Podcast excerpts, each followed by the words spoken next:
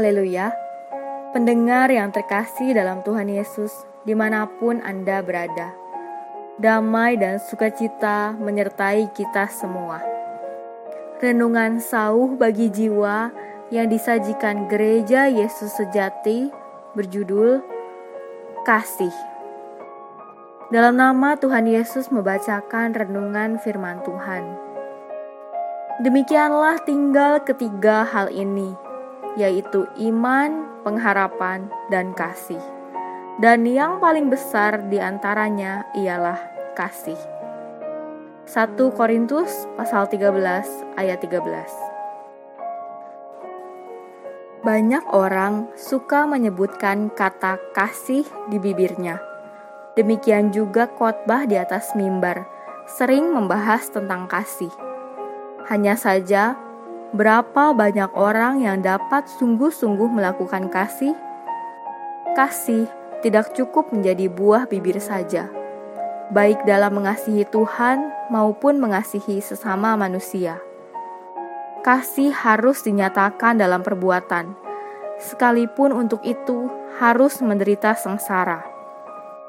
Biasanya, orang hanya mengasihi sesuatu yang menurutnya patut dia kasihi seperti kecantikan lahiriah, orang yang dia sukai, yang pintar, baik terhadapnya, yang menguntungkannya. Sedangkan yang buruk rupa, yang tidak disukai, bodoh, tidak baik terhadapnya, yang merugikan, orang akan sulit mengasihinya. Tetapi firman Tuhan Yesus, apabila kamu mengasihi orang yang mengasihi kamu, Apakah upahmu? Bukankah pemungut cukai juga berbuat demikian? Dan apabila kamu hanya memberi salam kepada saudara-saudaramu saja, apakah lebihnya daripada perbuatan orang lain? Bukankah orang yang tidak mengenal Allah pun berbuat demikian? Matius pasal 5 ayat 46 sampai 47. Jadi, bila kita merasa kasih kita lebih besar daripada pemungut cukai dan orang yang tidak mengenal Allah, kita harus mengasihi orang yang tidak kita sukai dan memberi salam kepada orang yang bukan saudara kita. Kalau tidak, apa lebihnya kita dari perbuatan orang lain? Penatua Yakobus mengatakan, "Jika seorang saudara atau saudari tidak mempunyai pakaian dan kekurangan makanan sehari-hari, dan seorang dari antara kamu berkata, "Selamat jalan, kenakanlah kain panas dan makanlah sampai kenyang." Tetapi ia tidak memberikan kepadanya apa yang perlu bagi tubuhnya. Apakah gunanya itu? Demikian juga halnya dengan iman.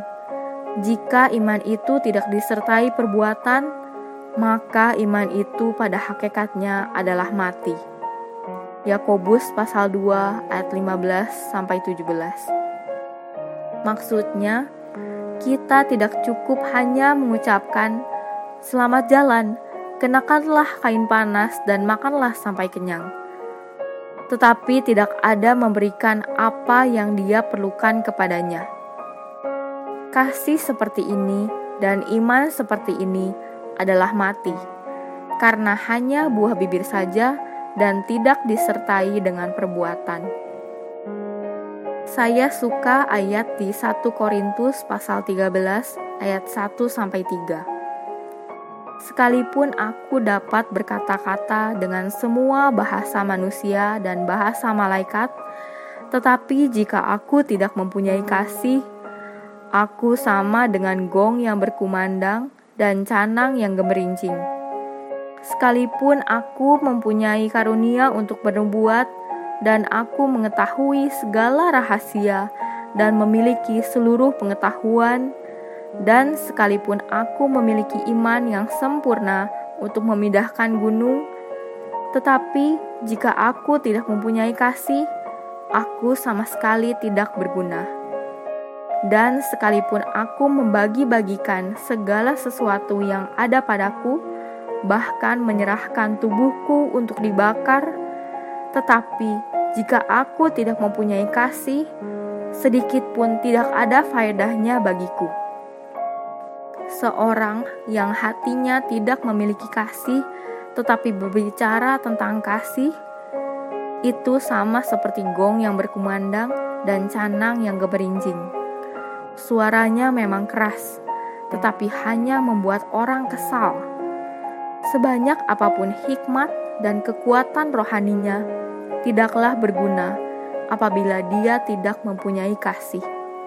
Sekalipun dia membagi-bagikan segala miliknya, itu pun tidak ada faedahnya bagi dirinya apabila dia tidak mempunyai kasih. Tuhan Yesus menyertai kita semua. Amin.